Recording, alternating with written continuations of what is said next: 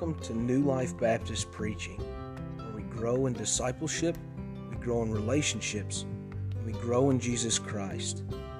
This segment will be studying the book of Acts, where our risen Christ is made manifest in the early church. Don't forget to subscribe so you don't miss a single Sunday.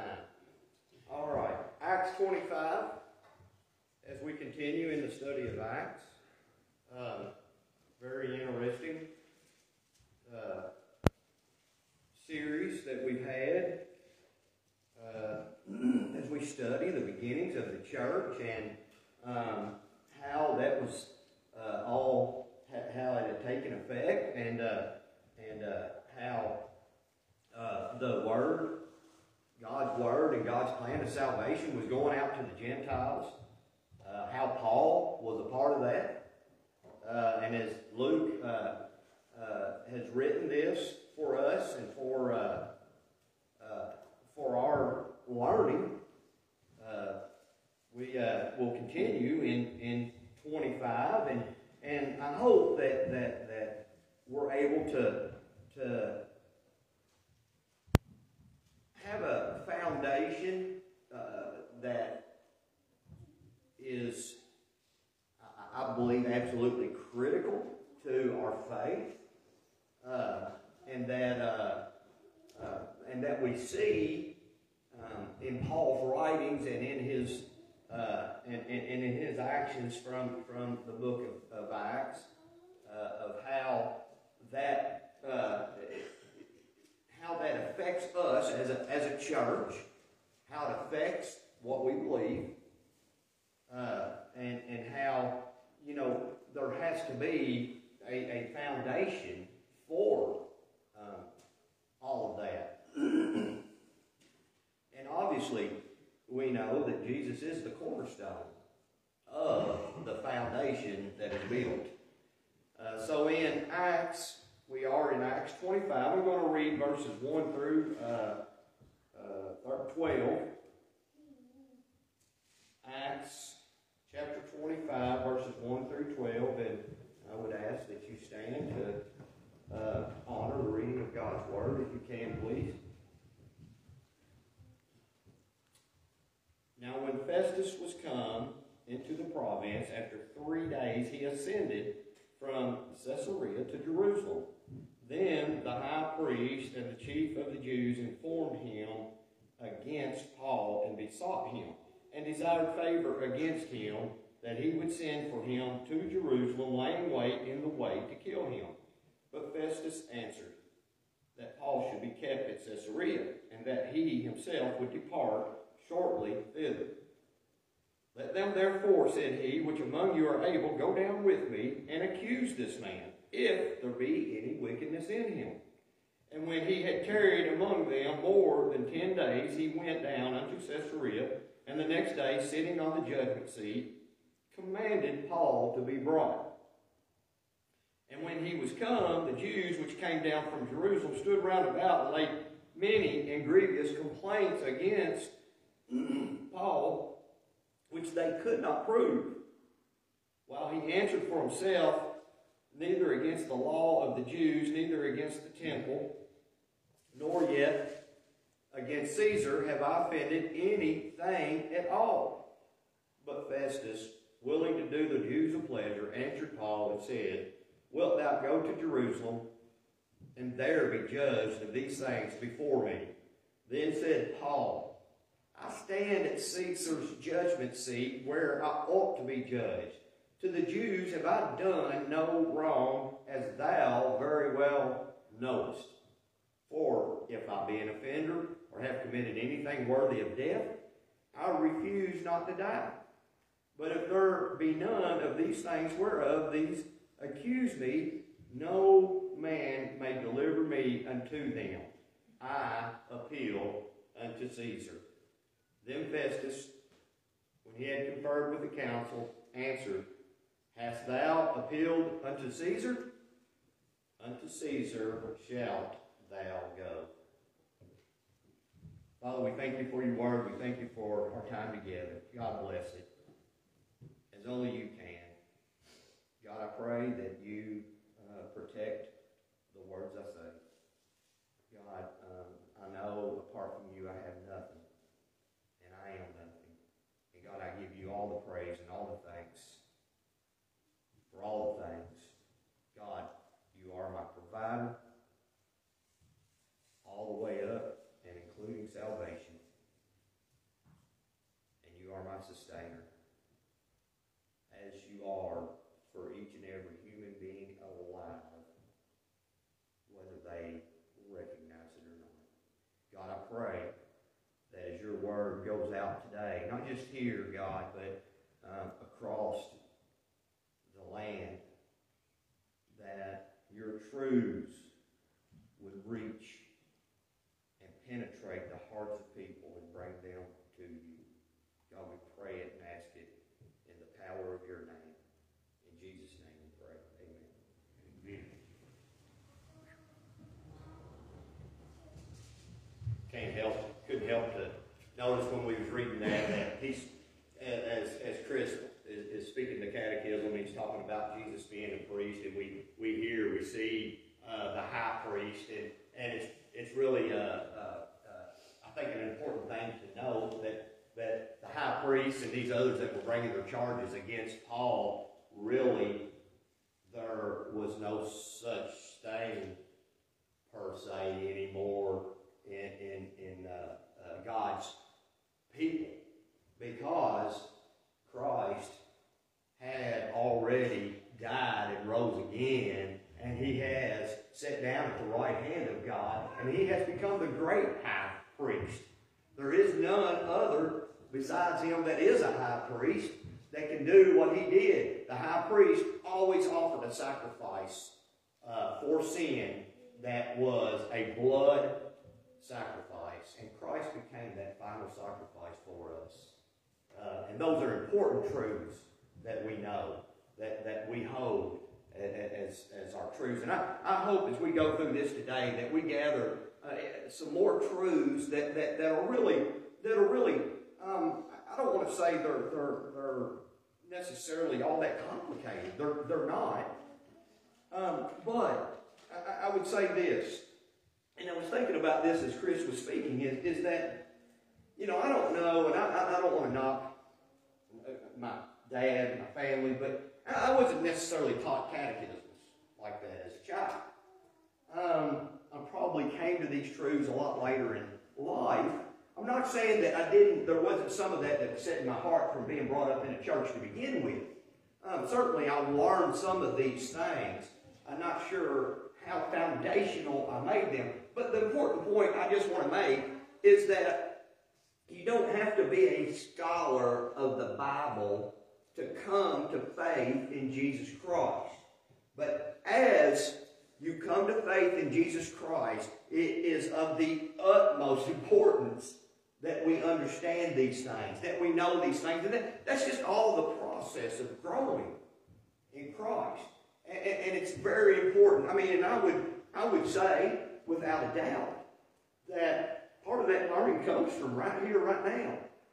But the biggest part of it comes in the home.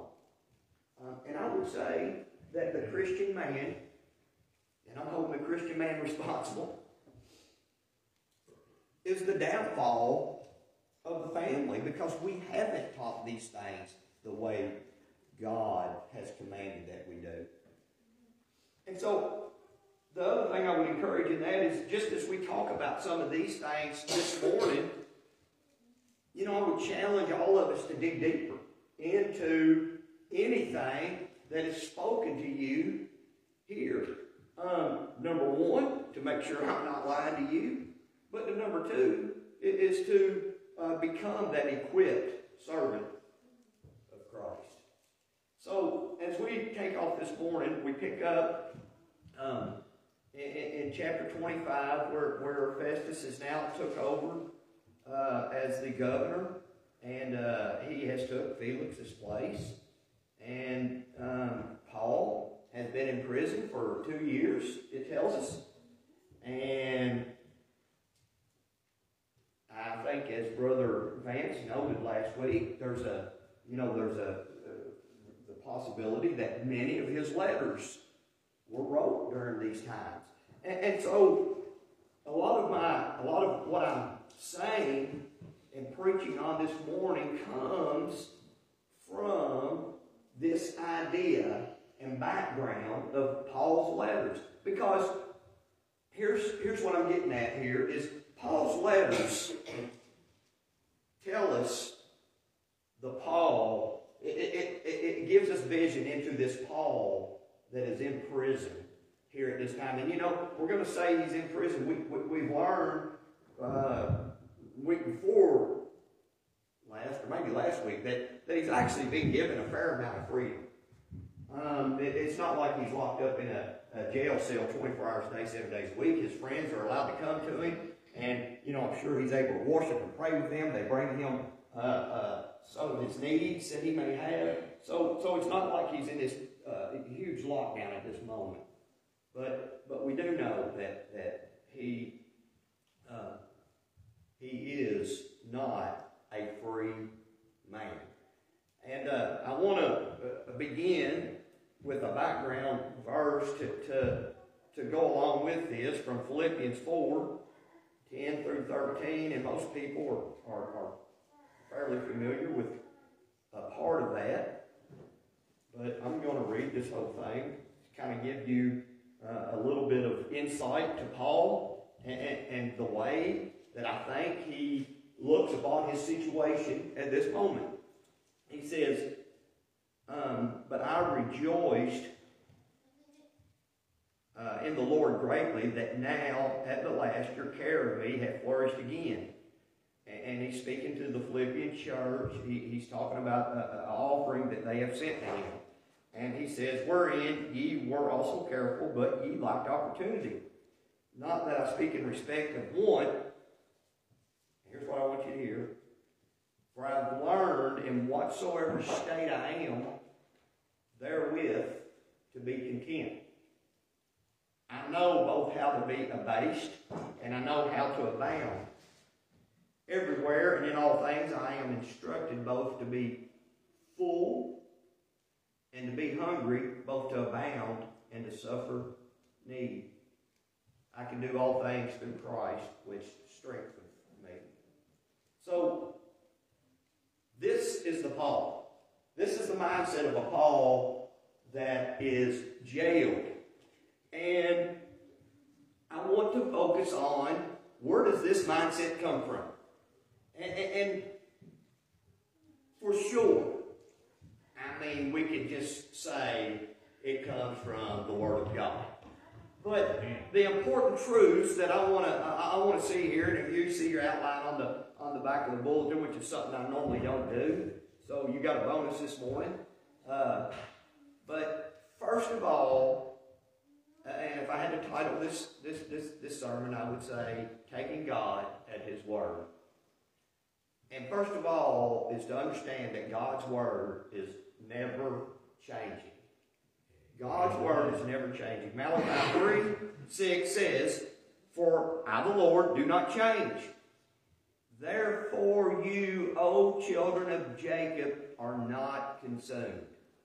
This is somewhat of, of, of, oddly enough, we've talked about a lot of this in Sunday school this morning. It's just what it was about. Literally, without God's promises, we have zero hope. None. I, I mean, I cannot imagine the idea of us just being left to ourselves. There, there's no hope. We all suffer the punishment for our sin in hell forever. Hell is a hard truth of the Bible that people do not like to hear. But that's where every one of us was headed at one time. Period. There was a time when we were lost in our sins. We, we, we, we had the understanding to know that we were sinners. and we had done nothing to, to, to alleviate that situation, and the only thing that's possible to alleviate that situation is to know Jesus Christ as your Savior. When God comes knocking at your door, you either say yes or you say no. And I don't know how many times he'll knock. I don't have anything in the Bible that tells me it will be a certain amount of times. I believe I can I believe I can with with with with, with good affirmation say that I do believe he knocks. I think Hebrews tells us that. I think that every man can look out in the world and have a knowledge that there's got to be a God. Amen. And that's a knock. Hebrews 13 8 says Jesus is the same yesterday, today, and forever. As believers, we enter, to, enter, enter into a covenant relationship based on God's never changing promises. Do, do you realize that? It's God's never changing promises.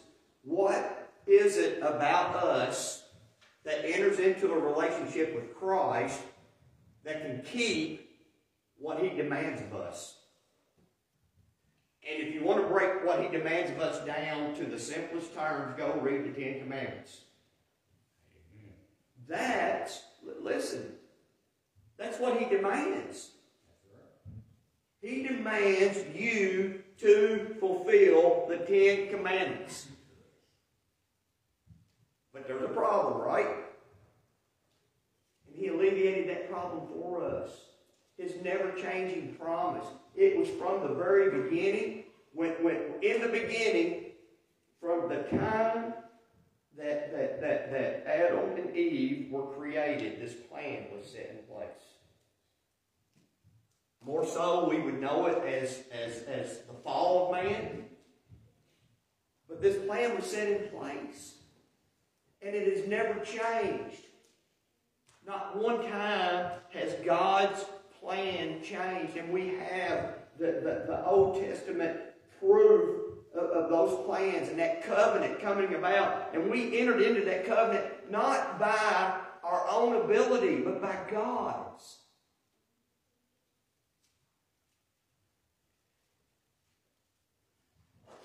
We can't keep our word. See, that's an issue for us. We can't keep our word. Why? Because we're sinners. We were talking about that in Sunday school this morning. Of all people, of all people, those of us who claim Christ,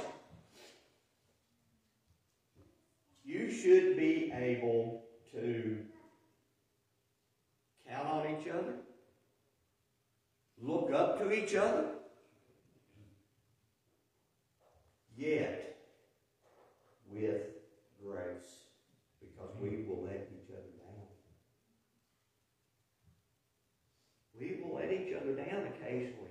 But of all people, we should be the least likely to let people down. Yet, as believers, and knowing that we, we are sinners, that's why we give each other grace. Mm-hmm. That's why we hold each other accountable.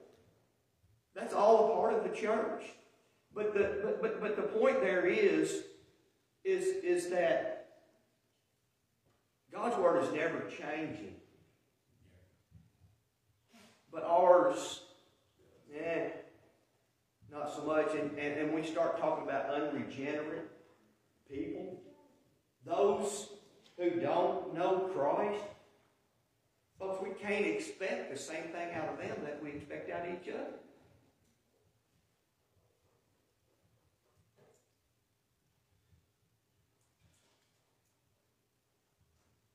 You look through the Bible and just a few examples of, of man, how we fail, and, and and when I look at these things, I, I, just think about how man um, um, struggles to keep his word. And, and, one of the first ones I think of is Joseph when he was in prison. And, and I don't know if y'all remember or not, but a little background is Joseph's thrown in prison uh, because Potiphar's wife has wrongly accused him. There's another example of how you can't trust people and, and, and their word's not good. But, but, but, as he was there, two of the people that were uh, in prison with him, one of them was a cupbearer, and what was the other one? Was he a cook? Huh? Baker, yeah. And they had dreams. And Joseph was able, by the power of God, to explain to them what their dreams meant. And anyway, the, the baker, he said, You're going to be called up, you're going to die, they're going to hang you. But the cupbearer was going to be reinstated. And he told the cupbearer, he said, Hey, when you're reinstated, remember me. what happened? Did he remember him? Well, no, not exactly. He remembered him about three or four years later, wasn't it? Whenever, uh, whenever the, the Pharaoh had a dream. But you see what I'm saying? How, how man's word is so, is so wishy-washy? We are. James 1.8, a double-minded man is unstable in all his ways. That man is not who we're supposed to be. And I'm going to go back to this point that I'm making. We shouldn't be there because we trust in a God and God's Word that's never changing. We, we, we, count on the same thing all the time. We don't have to wake up in the morning and, and, and have to wonder what God, what God expects from us today. We don't have to wonder because it's the same thing.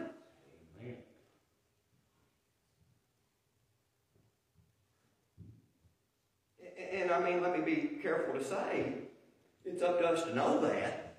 It's up to us to, to, to, to, to be aware of what God's Word says and, and, and what expectations are for the Christian life. Not, not toward salvation, right?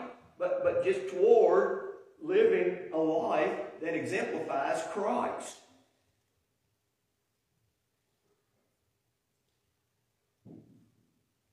You talk about not taking God at His Word. Look at Sarah and Abraham. What do they do? Sarah says, Abraham, here's my servant. Because apparently God's not going to keep his promise. I mean, really, that's where she's going with that, right? And, and is Abraham any better off? I don't think that he is because he takes her and they have a son, and God's like, that's not, he's not the one. He's not the promised child. God does not need us to fix his never changing word.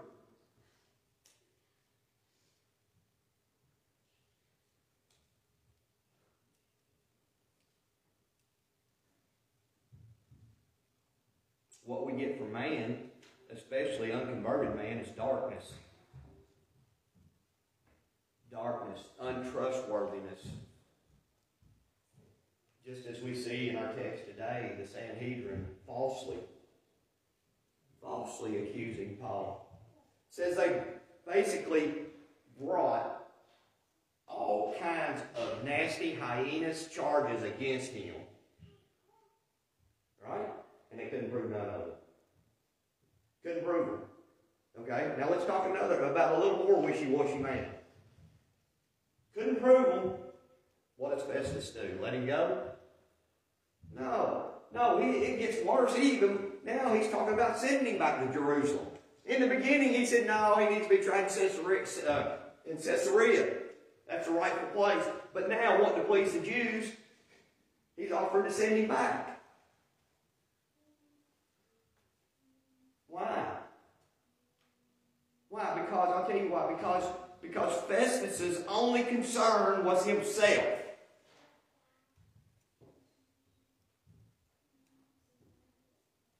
He didn't care about pleasing the Jews to make them happy. He cared about pleasing the Jews for what it would do for him. And, and, and he may have been just as much like Felix. We, we saw in last week's text that, that, that Felix was hoping for a bride. I don't think it's I don't think it's beyond the realm of possibility that Festus was hoping for the same thing.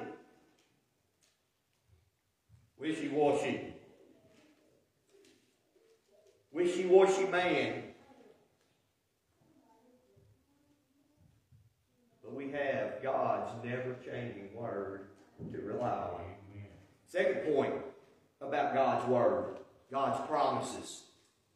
And, and remember that as that. Uh, is that God's word is God's promises and they're eternal. Isaiah 40, verse 8. The grass withers, the flower fades, but the word of our God will stand forever. Matthew 24, 35. Heaven and earth will pass away, but my words will not pass away. Psalm 90, verse 2.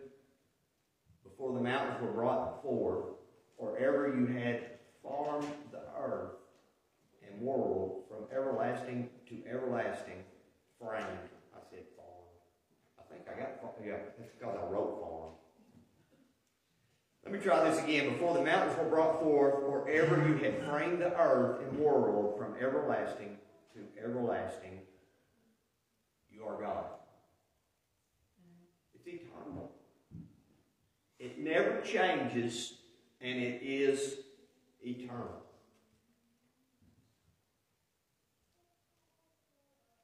One thing is, it's not only can we not keep our word perfectly, as God can, but our word dies with us.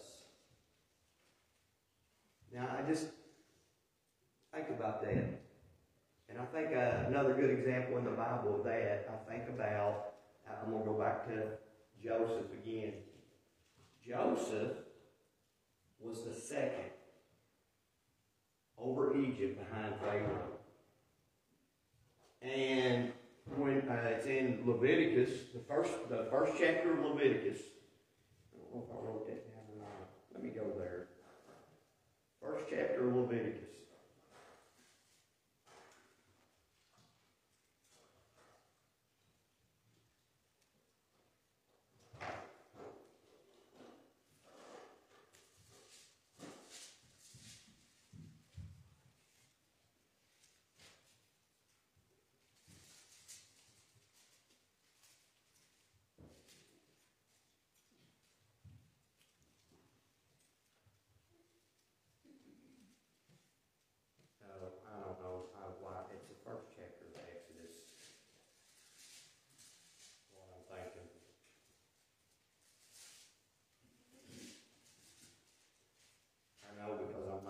Bible reading, I'm in Leviticus right now, so that's got to be where I'm at. Okay, now here we go.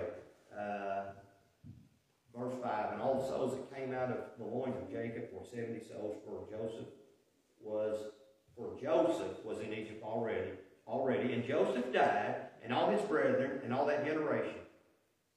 And the children of Israel were fruitful and increased abundantly and multiplied and waxed exceeding mighty, and the land was filled with them. Now there arose up a new king over Egypt, which knew not Joseph. The, the, the, the relationship, essentially, whatever you might want to say, the promise that Pharaoh had with Joseph and his family went away with Joseph when he died. That promise died. Why? Because fleshly here, like this, we are not eternal. The Pharaoh was not eternal. And, and, and, and so the promises cannot be eternal. But God's promises can. Because Jesus died and rose again. He is alive. He sits at the right hand of God. His promises can be kept. Amen. Because they are eternal. The only eternal word is God's, and it never changes. 1 Corinthians 15, 19 says, uh, uh, Paul, and Paul has this writing, he says, If in this life only we have hope in Christ, we are of all men most miserable. Well, why is that? Because this life is not the eternal one. While we are, as souls, eternal, this life on this earth is not eternal. And if this is all we have to look forward to in Christ, then we have nothing. We still don't have a promise. And the reason why we can, we can say that this is not the only thing we have to look forward to, uh, is this life here is because of God's promises. They never change, and He is eternal. And all of that is kept by the eternal power and promises of God. I got to go to 2 Corinthians 4. I'm to read verses 7 through uh, 18.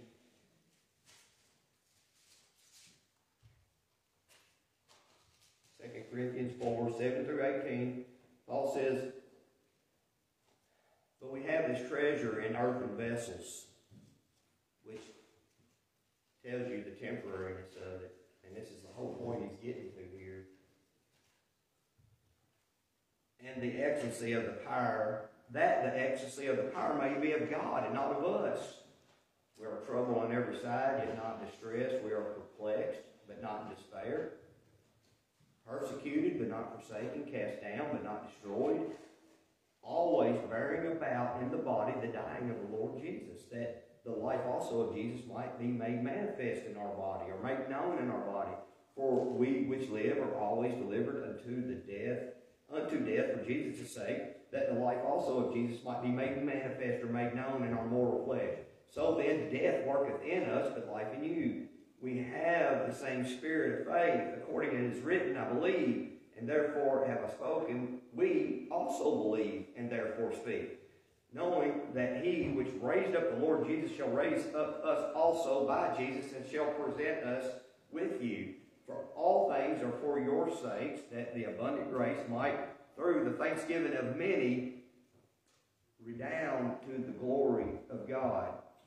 For which cause we faint not, but though our outward man perish, yet the inward man is renewed day by day, because we are regenerated by the Holy Spirit.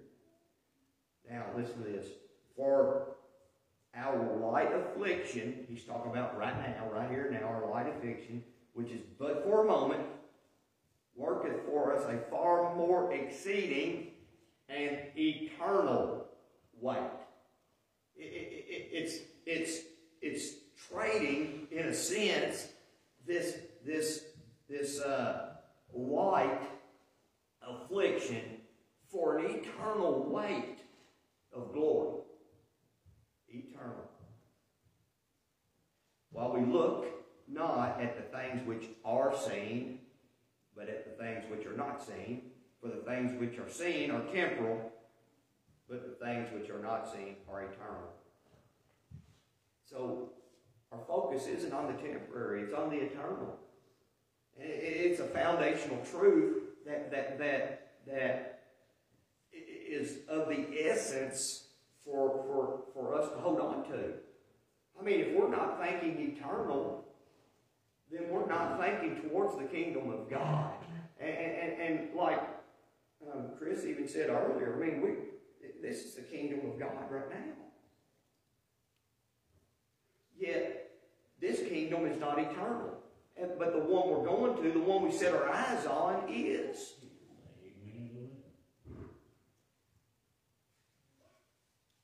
So we have the promise that, that, that God's promises never change. We have the promise that it's eternal, and we also have the promise that not only are they going to be fulfilled, but that they have been fulfilled and continue to be fulfilled. Numbers 25 19, it says, God is not man that he should lie, or a son of man that he should change his mind. Has he said, and will he not do? Or has he not spoken, and will he not fulfill it? I mean, think about that. Is there anything that God has spoken and said up to this point that he has not fulfilled?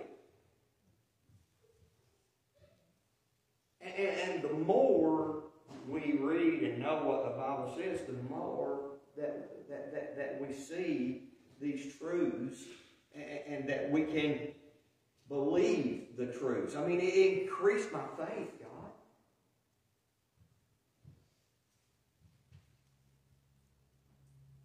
The truth is, even if God God has fulfilled it up to this point, and I don't think He can fulfill the rest of it, or if God can't fulfill the rest of it, then we have nothing again. What do you have? If God cannot fulfill His promises, what do you have? If you don't believe God can fulfill His promise, what do you have?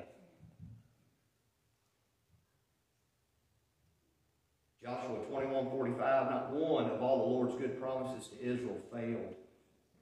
Every one was fulfilled. Matthew 5 8. For truly I say unto you, till heaven and earth pass, one jot or one tittle shall in no wise pass from the law till all is fulfilled. So we can trust that God will fulfill his promises. We're all involved in that fulfilling also, folks. God uses us even to fulfill those promises.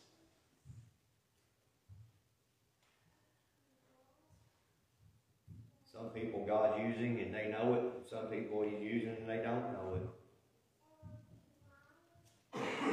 I think when we look at Paul in this, Paul was one of the most willing to be used by God that has ever walked this earth.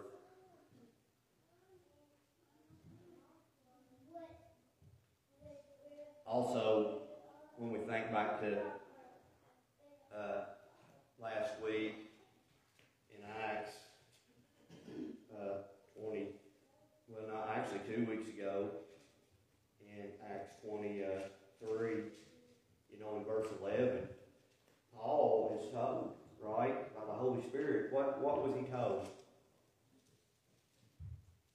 Be of good cheer, Paul. For as thou hast testified of me in Jerusalem, so must thou bear witness also at Rome. Do you think Paul believed that? I do. I don't think Paul had any doubt whatsoever.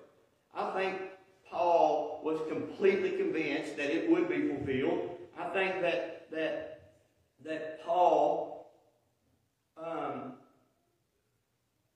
was not apt to have um, made a decree to Caesar just for that reason. I don't. I, I, I think that I, I, don't think that that was Paul's purpose for uh, as much as, as such in doing that as to get himself to Rome, because I think that Paul believed no matter what happened, he was going to Rome.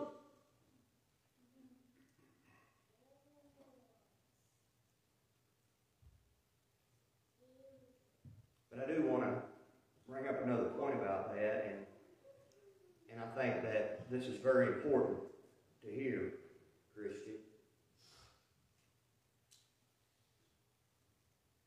Wonder what Paul's thoughts were when he found out he was going to Rome. Wonder if he thought, I'm about to be set free, and then I'm going to go to Rome. I mean, I'm assuming something. I don't know that that's what he thought at all. Here's what I really think. I don't think Paul cared. I do not think he cared. I just think that he wanted to follow the Lord Jesus Christ. He knew he was going to Rome, and going to Rome and how he got there did not matter to him. I, I, I, Paul was not promised he was going to go to Rome as a free man. And, and I'm not saying that Paul didn't want to be free. I don't think it was wrong if Paul fought for freedom.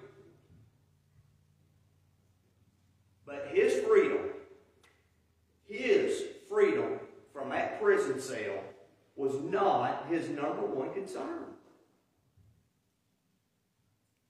And I don't think it was, I think he proves that to us just in the background verse that I gave you. I've learned to be content. I don't care what situation I'm in, I'm content. What, what, the contentment is knowing that this is exactly where God wants me to be. And that, that, you know, for a lot of people, that's a tough thought. But I don't think I, but listen, let's go back to what Paul said. I've learned to be content.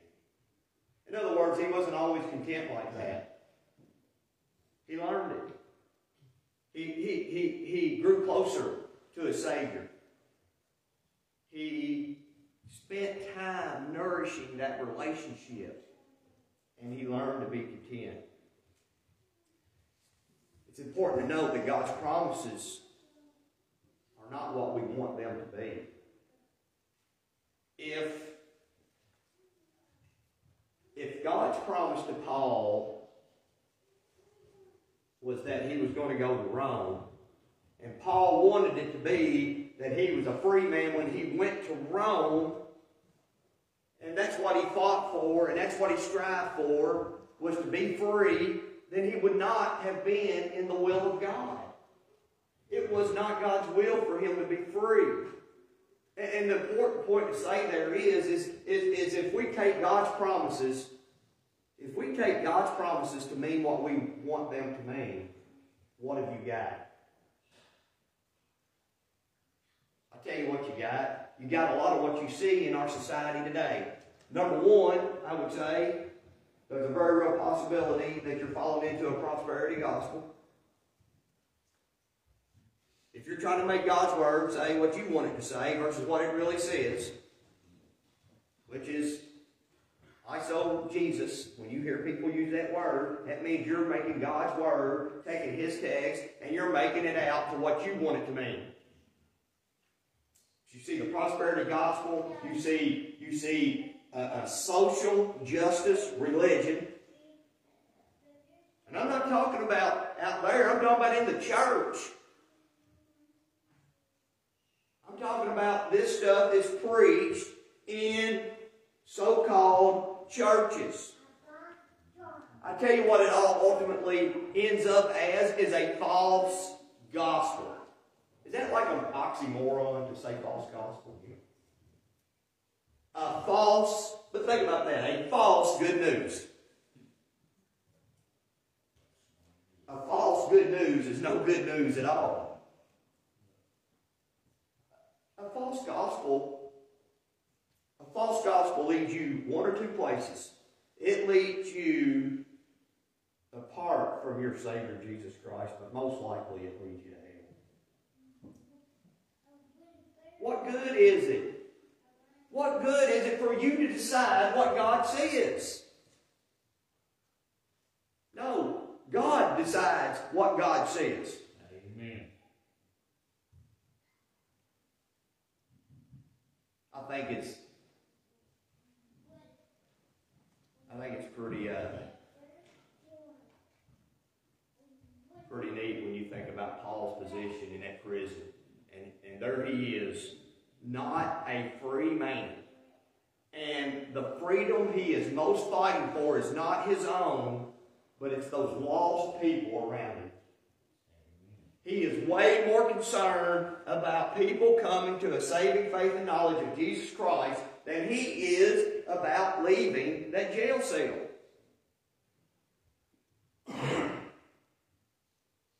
And I believe from the bottom of my heart that that's all a result of the fact that, that, that he completely gives himself to a never changing, to an eternal, and to a prophecy fulfilling God.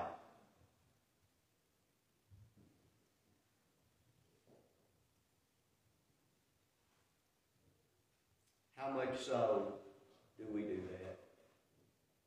I mean, I think that's where we are at when we hear this message is, is where do we fall in the idea of completely and totally believing God,